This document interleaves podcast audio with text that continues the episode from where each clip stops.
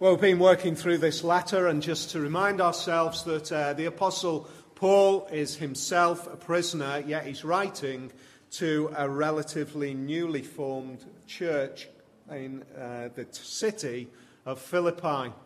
Philippi itself was a city which was um, a prosperous, prestigious city outside of, uh, of Italy. Uh, it was outside of the the, the, kind of what was, what is now Italy. It was one of those highly recognized uh, cosmopolitan cities. And uh, I think it's really interesting that the Christian faith has again and again and again throughout the past 2,000 years reached into places which seemed at the time maybe uh, too, uh, too contemporary, too cool, too advanced for the gospel. And that's interesting, isn't it? Even today, in, in our world, one of the most advanced uh, countries, countries in the world, South Korea, technologically off the scale compared to most other countries. And yet, in the past decades, what we've seen is a massive increase in the establishment of belief in Jesus as the living Son of God. I, you might find that surprising that in a, a very scientifically advanced age, we find that there are people who are looking at the Christian faith and embracing the Christian faith. Uh, it seems for many people as though science is everything. But what we're going to look at this afternoon, I think, is, is a real challenge to many people's thinking. You see, so many people are finding science isn't giving the really deep answers, not the kind of real personal, heart and soul answers. We reach a point in uh, our experience of life in this world Issues can go on, things can happen, and it doesn't matter scientific advances. We start to face real heart issues. The question that we ask this afternoon is what have we got when everything is stripped off us? What have we got when we are left with nothing? That's a key question, isn't it? One of the films that repeatedly appears in the, in the top 10 uh, great movies down through uh, the past uh, years is the, some of you will see it, some of you might even think it's your number one movie, *The Shawshank Redemption. Tremendous film. Just a fantastic film which, which taps into uh, something of that kind of idea. What happens when I'm stripped of everything? It tells the story of Andy, who's wrongly accused uh, of murder. He ends up in, in Shawshank, uh, a prison, and he meets a guy called Red. Uh, and the way the film is described, it tells the story of human identity triumphing over adversity. That's the strapline. Human identity triumphing over adversity. There's something kind of deep down which which wells up in these guys and in all of the adversity of everything that they face in that prison. They, they finally come out of it, literally, come out of it uh, successfully. It sounds great. The problem is, I know that for many people, that isn't how life is. You know, our being doesn't uh, rise above the issues. What happens when we are stripped of everything? I guess the writer of this letter and why this letter is particularly relevant in answering that question is here's somebody who has been stripped of everything. He, he's, uh, uh he was a great religious leader. Now he finds himself in a Roman prison. He doesn't know whether he is about to die. Literally, he does not know if he is about to die. It turns out, because we're able to know uh, the end from the beginning, it turns out that the Apostle Paul is released Uh, and he does continue with more uh, missionary journeys, but he is then once again uh, a prisoner of the Roman Empire, and he ends up, second time around, losing his life. So, what he experiences in this first episode in, the, in a Roman jail is not, if you like, uh, over dramatizing the situation. He does end up losing his life. Uh, he doesn't know whether he is at this point. He is stripped of everything. But, but okay, he's, he's stripped of everything in the sense that he's facing, he's facing life, uh, life and death and the prospect of that being taken from him. But there is more that's going on in this man's life that he realizes in a deeper way than uh, what the, the, the powers and the authorities can strip from him. He's realized that before God, he is stripped. He realizes, he describes himself as the chief of sinners. He describes himself as being completely unworthy before God. He's stripped of his uh, freedom, his liberty, he's stripped of his possessions, uh, and then he realizes deep down he's stripped even of what many of us finally hold on to, which is, if you like, our integrity, our rightness. That's what Shawshank relies on. What Andy holds on to is the fact that he is innocent.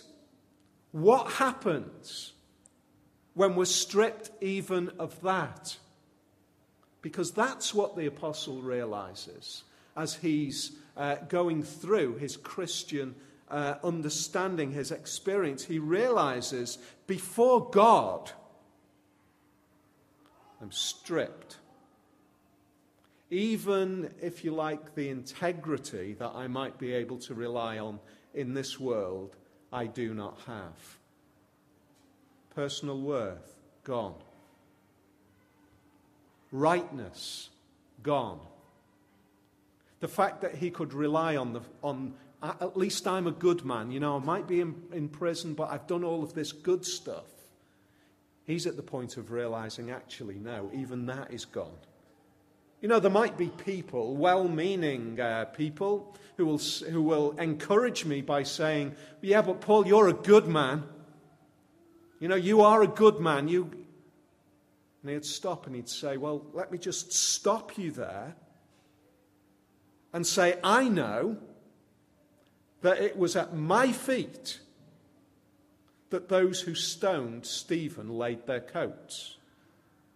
It was at my feet that I authorized effectively his execution. An innocent man. It was by my hands that were people were ripped from their families and put in prison because they believed in Jesus. But all of that, he would say, is nothing. Even that, even the badness of that, when I look at the beauty and the rightness of God, I realize that you know what? I might say I'm the chief of sinners, but we're all in the same, same boat. What do we do when we realize that? You know, even, and this is one of the interesting things that people, maybe you've not thought about this, and uh, maybe it's something that we need to work through, is that deep down, even the good stuff that we do. And we can do all sorts. In fact, by God's grace, there's loads of good stuff going on in this world, isn't there? There's loads of good stuff going on in this world. But deep down, even the good stuff that we do is marked by a self orientation. Famous American playwright Gore Vidal said this Every time a friend succeeds, I die a little. Every time one of my friends achieves, I feel it deep down inside. I feel, where am I? They've achieved, and I've not achieved. He, he, he was honest about his condition. What happens when we get to that point, when we realize that even good stuff going on is, is a, an attack on our very being and raises the, the, the, the terrible prospect of a blackness deep down inside of here. I want to reflect on what the Bible says in response to that. We go to our reading and we go to verse 8 and we see this. In fact, if we just quickly go from, from verse 7, we can say, Here's the, here's the apostle sat in this Roman prison and he realizes, you know what? In the past, there's all sorts of things that I've relied on. I've relied on the good things that I've done. I've relied on what, what I've been. I've relied before God on, on all sorts of things. And now I realize whatever gain I had, I counted as loss for the sake of Christ. I'd progressed, and now I've got rid of all of it. It's gone. And then he goes on to say this Indeed, I count everything loss for the sake.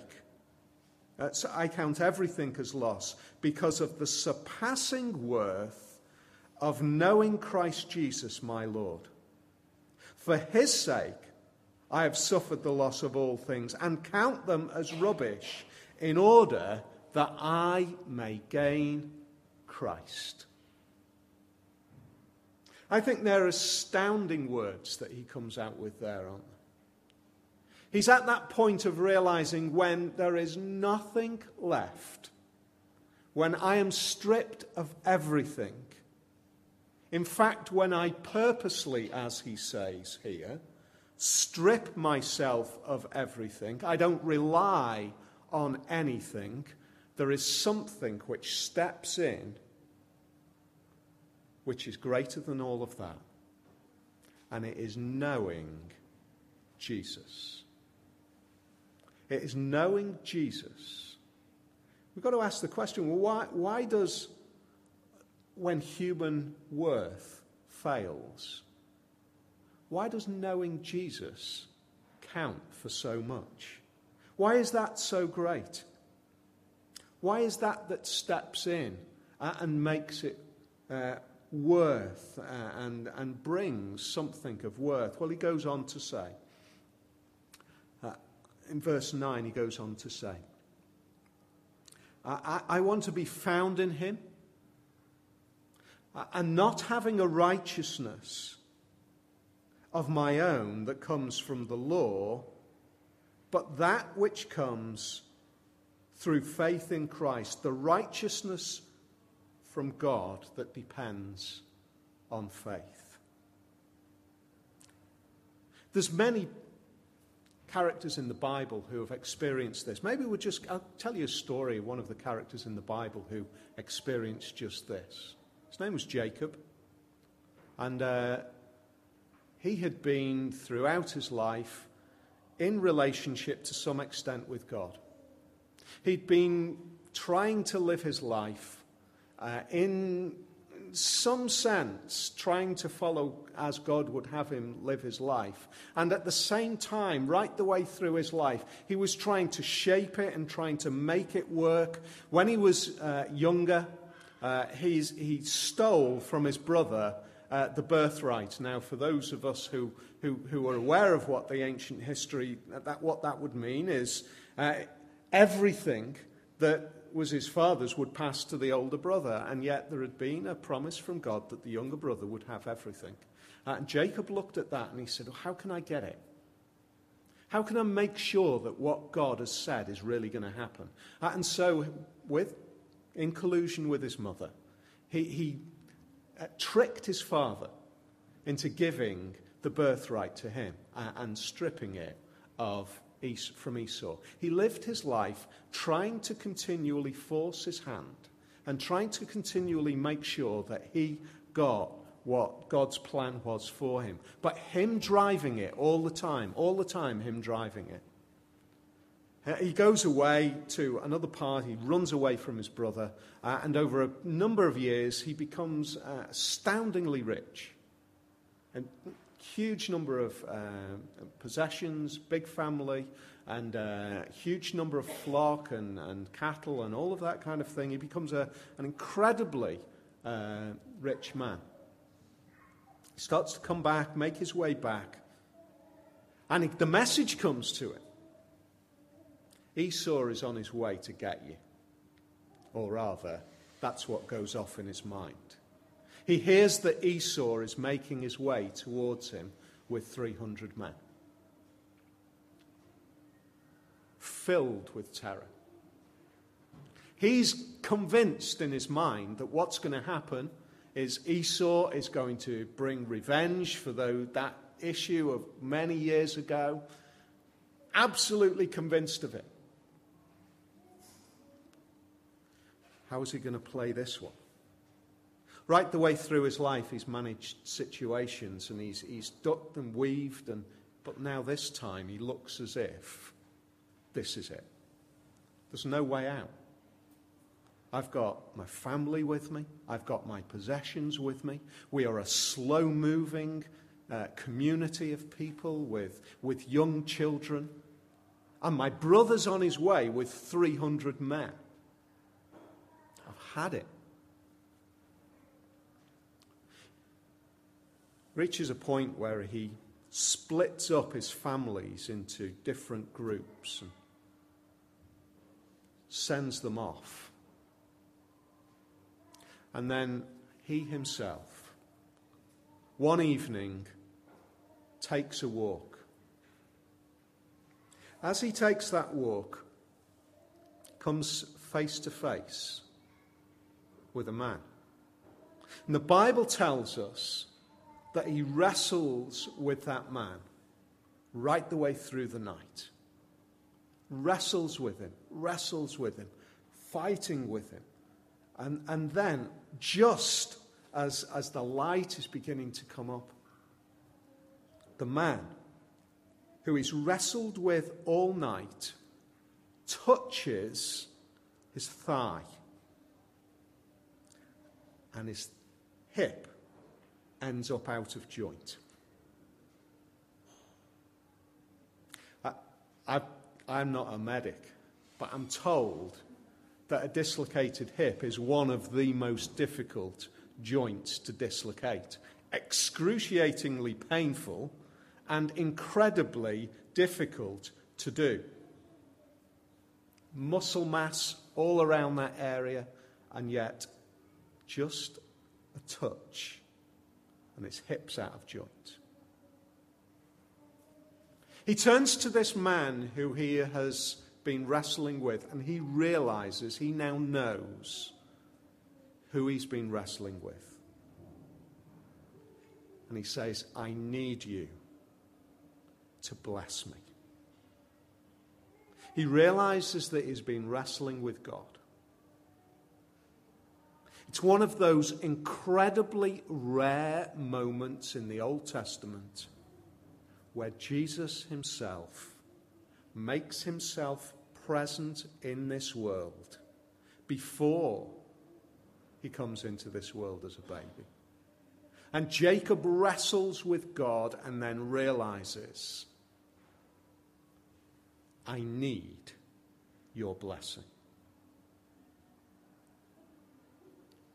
I think that is a tremendous picture of where we need to get to and where the writer of the letter to the Philippians is encouraging all of us to get to.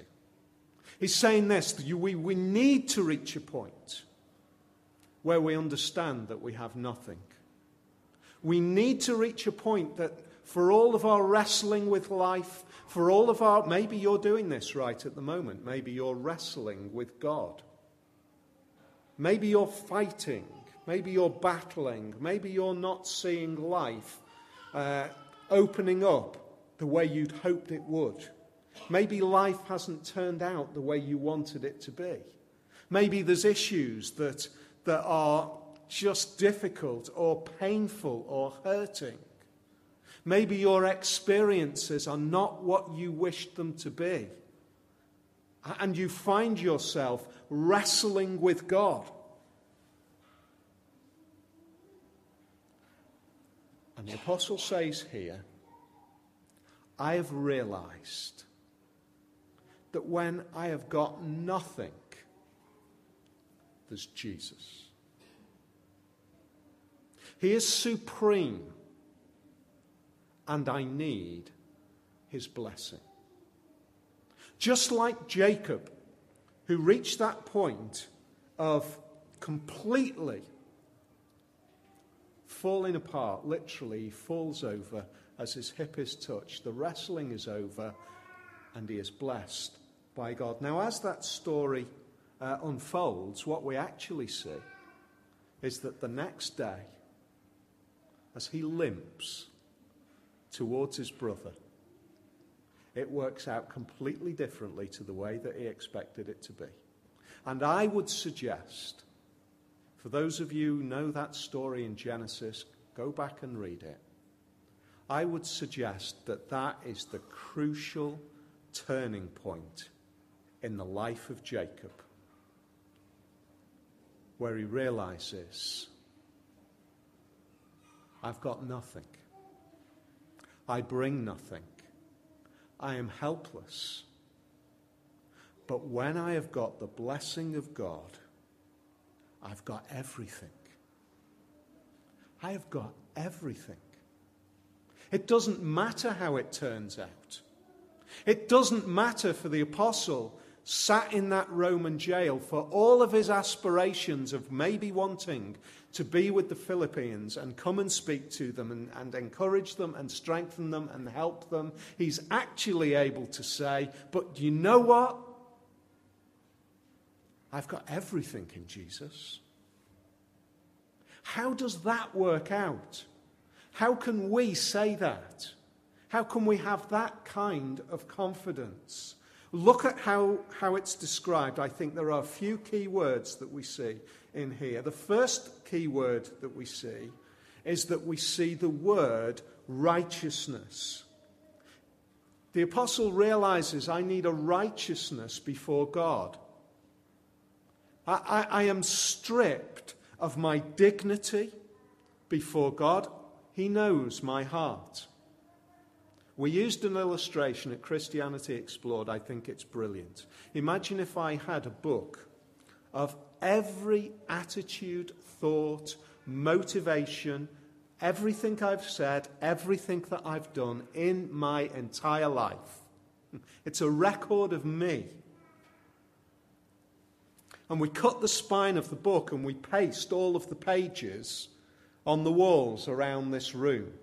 I'll tell you now if you were walking around and reading the attitudes of my life and my heart and, and what I've thought and what I've said and what I've done and what was really going on when there was a smile on the outside, I would not be in this room with you perusing it. And I can say that because I know that none of us would be if any of our lives were displayed. Now, God knows that. He knows what we are like. So I haven't got a righteousness that I can bring to him. But what does the apostle say here? Through Christ, by being found in him, not having a righteousness of my own, by doing all of the good things, the law, I find that through faith, I gain a righteousness from Christ. That is amazing. We sang it a few minutes ago. A great exchange takes place on the cross. My helpless, hopeless being is given to Jesus, and he bears the wrath of God. And he gives me when I am found in him, a righteousness.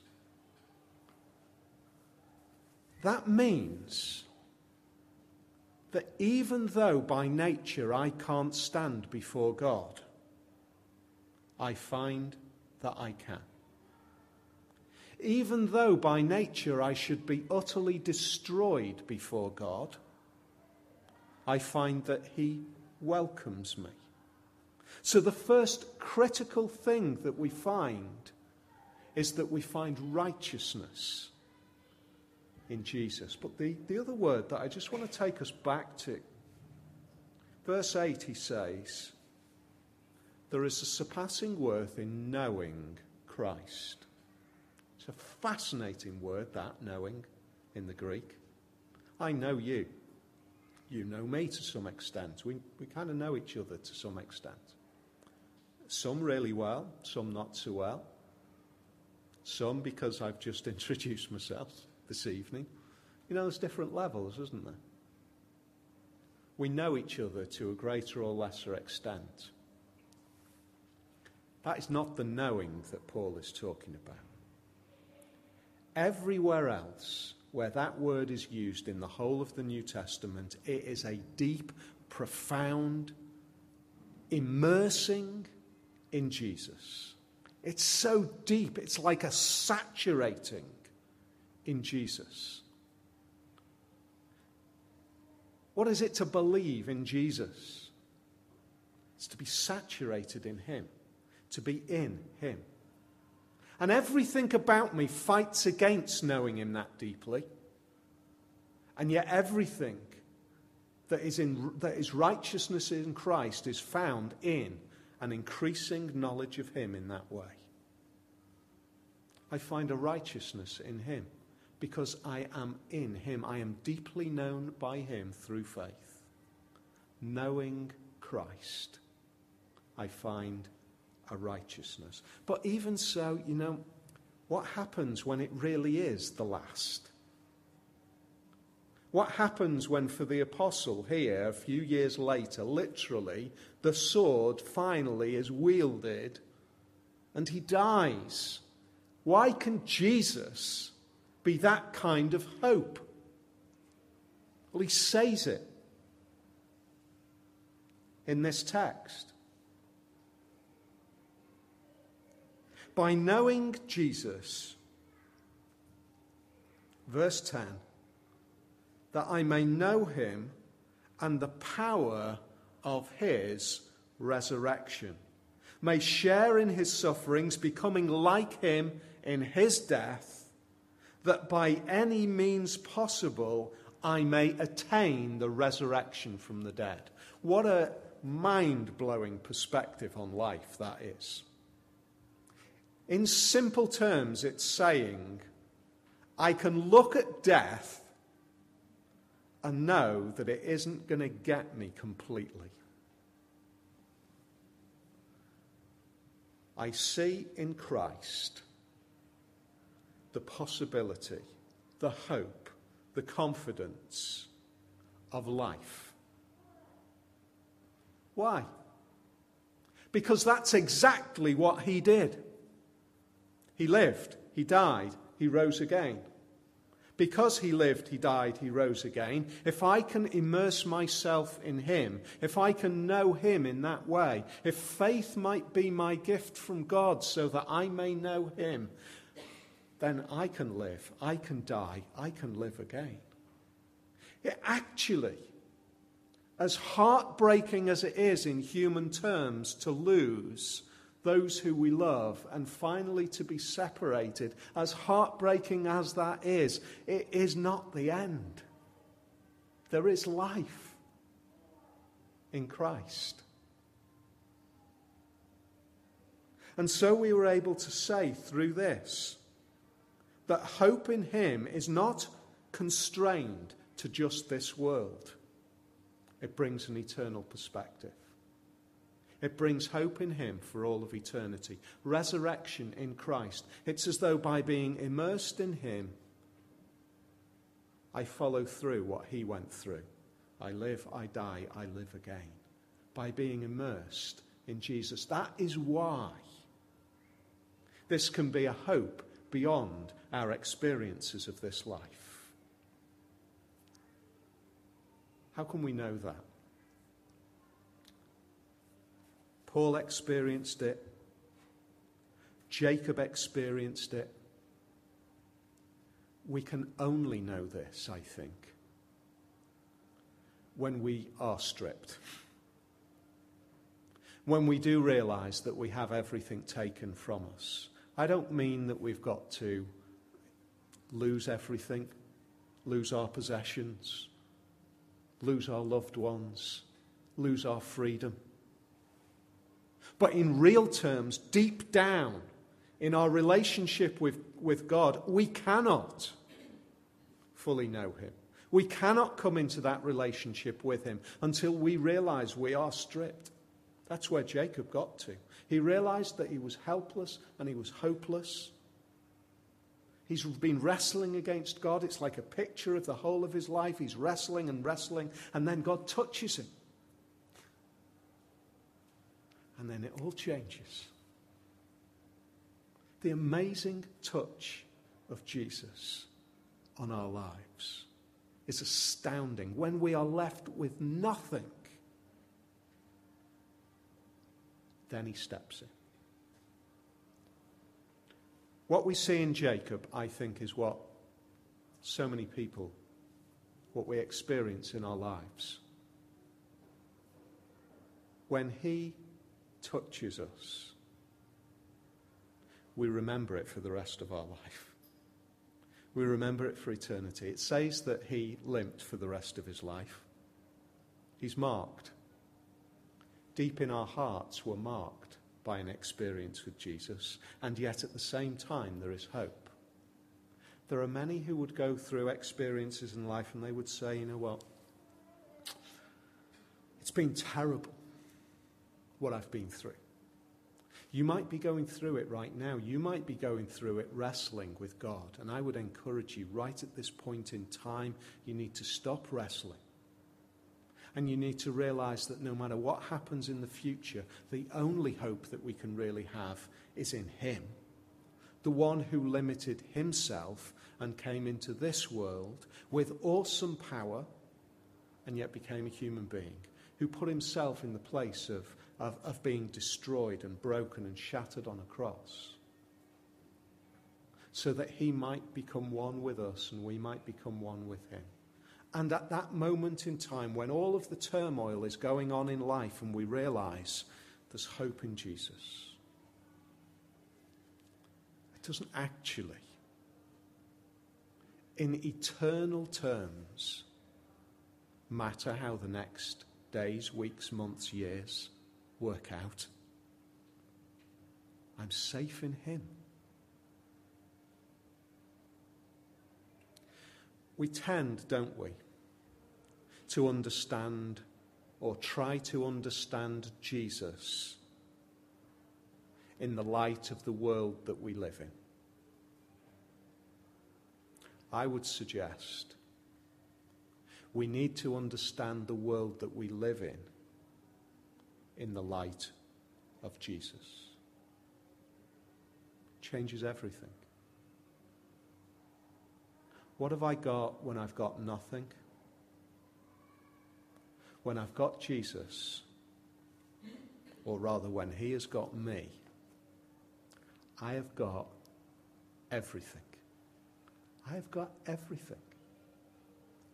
There is nothing more that can be given to me in this world that can ever match knowing Jesus.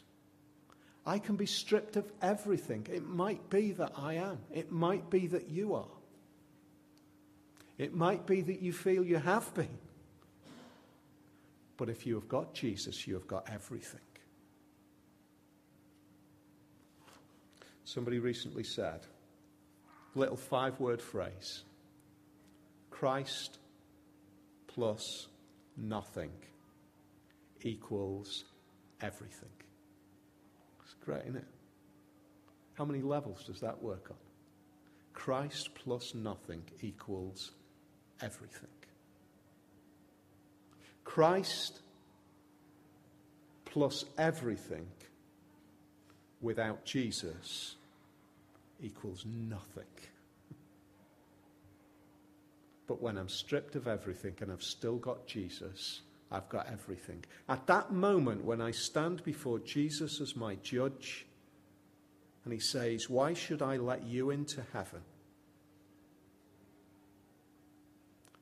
Not because of what I've done, but because of what you have done. Because by your grace, I have you and you have me. That's eternal hope. That's what this apostle was able to describe to these Philippians. And he says now, live in the light of that.